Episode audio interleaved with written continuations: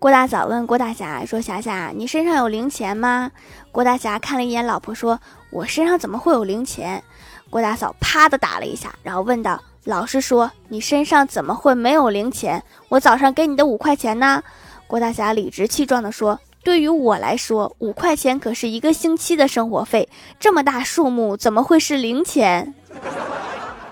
一周五块呀，挤公交都不够呢。”